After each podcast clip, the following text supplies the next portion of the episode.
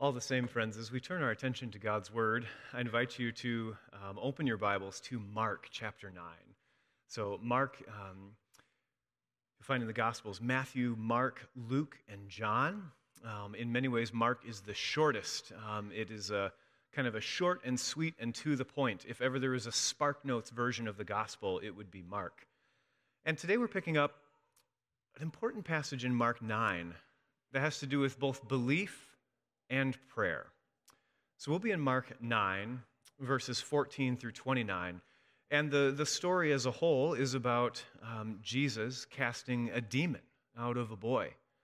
But what's learned about God's character from Jesus along the way, and what happens, and some of the dialogue, and some of what the disciples are learning, is so important for us to hear today, to relate to, and to cling our hearts upon.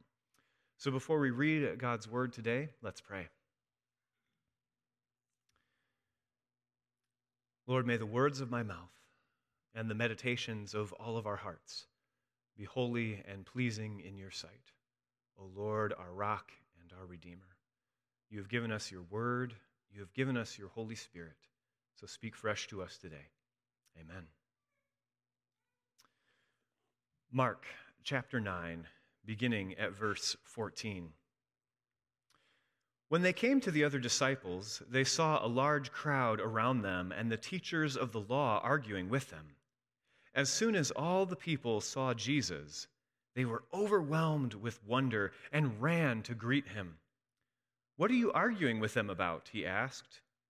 A man in the crowd answered, Teacher, I brought you my son, who is possessed by a spirit that has robbed him of speech. Whenever it seizes him, it throws him to the ground. He foams at the mouth, gnashes his teeth, and becomes rigid. I asked your disciples to drive out the spirit, but they could not. You unbelieving generation, Jesus replied. How long shall I stay with you? How long shall I put up with you? Bring the boy to me. So they brought him. When the spirit saw Jesus, it immediately threw the boy into a convulsion. He fell to the ground and rolled around, foaming at the mouth. Jesus asked the boy's father, How long has he been like this? From childhood, he answered. It has often thrown him into fire or water to kill him. But if you can do anything, take pity on us and help us.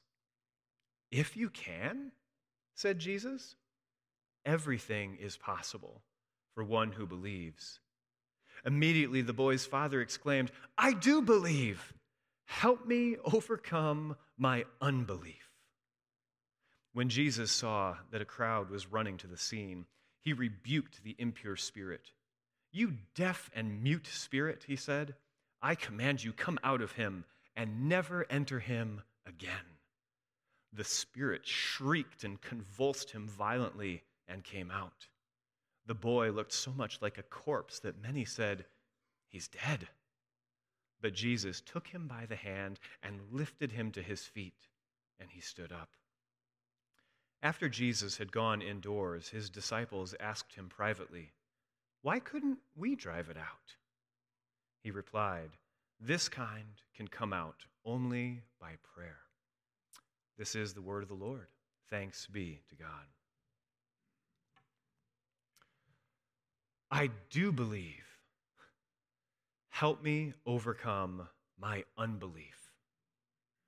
What both a powerful profession of faith and confession or admission of doubt, all rolled up into one. That unnamed man in Mark chapter 9 might be one of the most relatable figures in the New Testament, if not all of the Bible. Whether you're at a spiritual high right now and, and you are just living life fully, or whether you're in a hard valley and it's been a difficult season and you're struggling, or maybe if you're somewhere in the middle, just kind of in the doldrums, like, you know, I'm, I'm still going through the motions, but I just, I don't feel that connection in my heart. Whether we are in any of those spots or a few of them simultaneously in between, at some point or another, I think all of our life testimonies include that sentiment Lord, I believe, but God, help me in my unbelief. Help me with what I need the most. It's like saying, well, I, I know that the Bible is the Word of God, and, and I know that Jesus died for my sins and rose again. Um, I, I, I know some of the right stuff, but I just can't connect it with my day to day living. I can't reconcile what I know to be true in my head of God's love when I see all the pain and dysfunction in the world. I, I, can't make the two connect, I can't bring them together. Lord, I believe, but help me with my unbelief. Help me bring all this together again. We could say that we're rather orthodox, not by a stance that we take on current political events or anything along that line, but that we understand what we say in the Apostles' Creed, that we have a working knowledge of faith. I believe, but help me. Help me with the things that I can't see and make sense of. Help me in my unbelief. We could take the phrase and turn it in different ways and saying, Lord, I know you are strong. Help me in my weakness. Lord, I know you are wise. Help me in my confusion. Lord, I know that you are just. Help me when I've been cheated. Lord, I know that you are righteous, so help me in my sinfulness. I think the statement is incredibly relatable unless we're some sort of spiritual superhero who's never struggled, never wrestled, or never had to try to figure out how we reconcile the things that we know and believe with making sense of the world. Because this conversation happens while the boy is in a convulsion. One of the things that we, we love a lot of things about Jesus, and especially we love because he first loved us. But one of the things that I admire about Jesus is Jesus is never thrown off his game. The, the word that comes to mind for me is unflummoxed. Jesus is never thrown off, never panicked. But the Spirit sees Jesus and immediately goes into a convulsion with this poor boy. And Jesus, not even distracted, not even thrown off, asks the Father, How long has this happened? How long has this gone on? How long, with compassion, have you had to deal with this? And the Father, can you, can you imagine explaining this to Jesus? Well, if it was your child convulsing on the ground, and, and Jesus is asking you, How long has this been going on? The presence of mind that he even explains it to him, probably wanting to look at Jesus and also watching his son, who is thrashing on the ground and foaming at the mouth. Help me overcome my unbelief. But there's a moment of transformation that happens here. And it, it's not just with the earlier words of Jesus. And if, if those words hit you a little bit hard in verse 19, where Jesus says, he rebukes them almost, saying, You unbelieving generation, how long shall I stay with you? How long shall I put up with you? Bring the boy to me. If that sounds a little bit harsh, I would encourage you either to remember or to go back to last week's live stream and watch and listen to what Angela explained uh, with that passage, with the same kind of sentiment of Jesus kind of rebuking people for lack of faith when they were in the boat in the storm. So we're not going to redo that because it was done well last week. But Jesus has that moment of saying, Come on, come on, especially to the disciples, this is directed. How long will you not get it? How long will you not live into this newer way of life that I am ushering you into? But the moment of transformation happens something subtle with what the man asks. If we contrast verse 22 from verse 24 with Jesus saying everything is possible for those who believe, right in the middle of verse 23. In verse 22, the man says, Help me. In verse 22, take pity on us and help us if you can do anything. And Jesus, kind of a realistic, almost sarcastic Jesus, if you can? do you know who you're talking to? If you can do anything? I was there when the earth was created, when the sun, moon, and stars were set in place. But when he first, when the man first says, Take pity on us and help us, he says it with a sense of completed action. This is just one of those nerdy little Greek grammar things that I was uh, compelled to look up. The first time he says help, he says it as a one and done kind of help. If you can do anything, help me. Help me just this once with just this one thing. Like completed action, like I ran a mile. It's been a really long time since that's happened, but completed action. Just this once, I'm asking you this one request, God. This is all I want. This is all I need. And what heart of a parent would not say, just help me with this one thing? Do this one thing. Check this one box. Answer this one prayer, and I'll be good to go. Help me with a sense of completed action, that it's finite and done. When Jesus says, if you can, everything is possible for those who believe. Then the man declares, I do believe, and he uses that word again help. Help me with my unbelief. But there's a difference. The first help is asked for a sense of completed action. I ran a mile. The second time, it is asked in an imperfect way, meaning indefinite, continuous action. Not help me one and done, but help me continuously without end. Never stop helping me. Do you think of how much of a difference that would make? The first help is one item and one only, as if to say, Do this and I'll stop bothering you. And God would say, When you pray to me, you're not bothering me. I long for you to talk to me more. Help me do this one thing. The other is help me continuously. Not I ran a mile, but help me run miles continuously, indefinitely, like cross country style running. There is no end to this type of help that the man asks Jesus for in verse 24.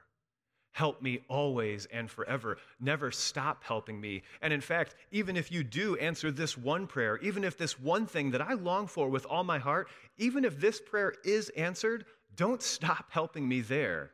There is a moment of transformation and realization.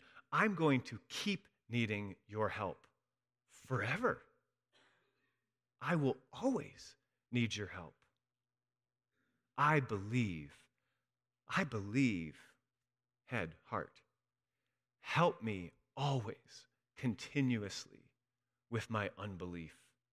Help me walk through all of the doubts that I'll face. Help me with this one trial I'm facing, but don't stop helping me because I know there will be more. Help me out of this moment of confusion where I cannot understand why a loving God would let this happen to my son. But you know what? Help me next time too, when something else happens that I can't figure out how to make sense of in my heart and mind.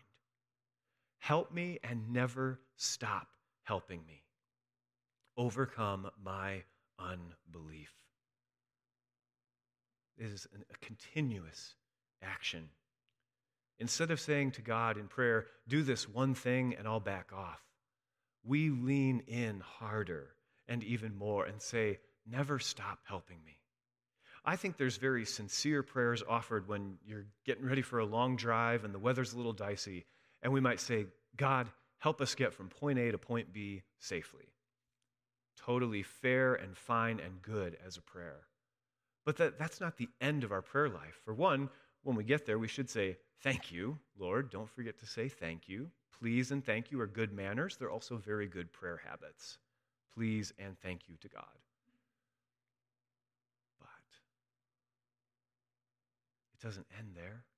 There will be another road trip, there will be another journey, there will be another trial that we will face. And so our prayer is never really done. Help me in my unbelief. Don't finish up helping me just because the things that I can see are done. The profession of faith, Lord, I believe, help me overcome my unbelief, is to say, I will need you every hour of every day that I'm never really done asking for your help, and that this actually brings God joy. That, that God does not intend to be our cosmic vending machine for input output. do this one thing for me. Okay, I'm good for a while. No, do this one thing for me, please. I beg of you, God. But I'm not good for a while ever without you. Help me in my unbelief. Help me always. Always, always, always. It is the difference between saying, Please, Lord, fill my cup. Fill my cup today. A worthy prayer as we worship on Sunday mornings.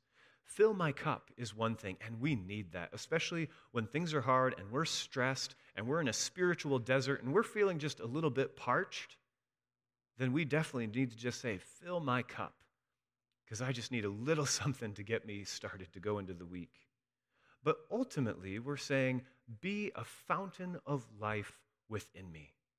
Don't fill my cup just today, but, but bubble up in my soul, dwell within me all week long until I come back again. Hear my prayer now, but, but don't stop paying attention to me when I'm not praying. Watch me always, oh God. It's as if uh, the, the hymn, I Need Thee Every Hour, comes to mind. And just so you know where we're headed, over the next several weeks, we're going to be pulling from classic old hymns and preaching on the verse that inspired them and goes along with them, but learning something about the words and the setting in which these hymns came about. And so, spoiler alert, next week will be I Need Thee Every Hour, because it's a follow up to this passage. It's not the one that inspired the song, but it's a follow up. I need thee every hour. Not just Sunday morning hour, not just my quiet times of prayer, but I need thee every hour when I'm presently begging for a miracle to happen and every other moment of every other day and night. Not help me with this one thing in life, but help me in all of my life. All of my life, every area of it, every corner. Fill my cup, but ultimately be a fountain of life within me as I walk in step with your Holy Spirit. This is a transformative prayer that this man asks. And of course, his request is granted. Jesus rebukes the spirit and says, and I, I, wonder, you know, interpretation, when you read your Bible, how do you read the tone of voice that is used by the different people who are speaking? It's the first line of interpretation is what we, how we say it out loud or how we hear it in our head. And I wonder, just what, how do you hear Jesus rebuking that spirit? You deaf and mute spirit, I command you, come out of him and never enter him again. Or is he mad that this spirit has plagued this boy for so long? I command you, come out of him and never enter him again. Or do we get the sense of definitive action? Come out of him and never enter him again. I don't know what tone of voice was used. But I think the way we read Scripture is how we've been shaped and formed, and maybe what's going on in our lives right now, what prayers we are asking for to be answered. Jesus casts the Spirit out of the boy, and we trust that the Spirit never entered him again. The prayer was answered, but what changed first is that the man's one singular prayer was not just answered, but rather he, in a way, committed his life to Jesus by saying, Help me always and forever with my unbelief. Help me with all the things that I can't make sense of. Help me through those hard times too. Not just the one miracle, but all of life. But then the disciples, later on with Jesus, follow up because, you know, they've been given the power and authority to cast out demons, to heal the sick. Why didn't this work for them? Why couldn't we drive it out? They ask privately because, you know, you don't want to embarrass yourself too publicly. It's the right setting to ask, why didn't this work? To ask your teacher or mentor in private, where did I go wrong? What, did, what can I do better? How did I miss that? And in this private conversation, Jesus says, This kind of demon, this kind, can only come out by prayer. This kind can only come out prayer. Hmm. That speaks something profound to us. Because I think the disciples were going with the verse 22 kind of help me prayer. All right, here's a demon possessed boy. All right, demon, get out of here. Ask and answer. But what Jesus is after when he says by prayer is that same kind of indefinite, continuous prayer that we dwell with God. That we're not just thinking about God when we're praying or when we're here, but that Jesus is saying this kind can only come out by prayer. This kind of demon will only listen to you and heed your rebuke if you are saturated in God's love, that you are so close to walking in step with God that even the demons hear you and flee. Only can come out with that type of prayer that says, Lord, I believe. Help me always and forever with my unbelief. Lord, help me with this thing in life, but help me in all of my life, all the time. Lord, I know you are strong. Help me in my weakness. Lord, I know you are wise. Help me in my confusion. Lord, I know you are just. Help me when I'm cheated. Lord, I know you are righteous. Help me in my sinfulness, always and forever. So, in just a moment, friends, we're going to ordain and install elders and deacons. And these are people that have been nominated and, and called. And one of their responsibilities, one of the most important responsibilities for them to heed, is to pray for the church, for the congregation. And also, we ordain and install publicly because we're saying we all need to pray for each other. Pray for those who hold these offices and respect their authority and bless them and pray that the Lord may keep them and protect them and give them all they stand in need of. If you're being ordained and installed, make sure that we also are mindful of this type of prayer. Not just the one and done, but help me in all areas of my life all the time. So that the type of prayer that casts out even this stubborn demon who plagued that boy, that that's the type of prayer that we're living into. So as we step into this year, let's pray and let's pray hard. Let's pray continuously. Pray without ceasing.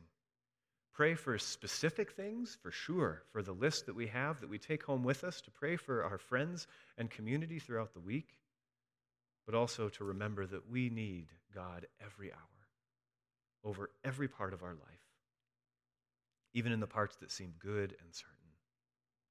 Lord, I believe. I believe. Help me every day with my unbelief. Let's pray.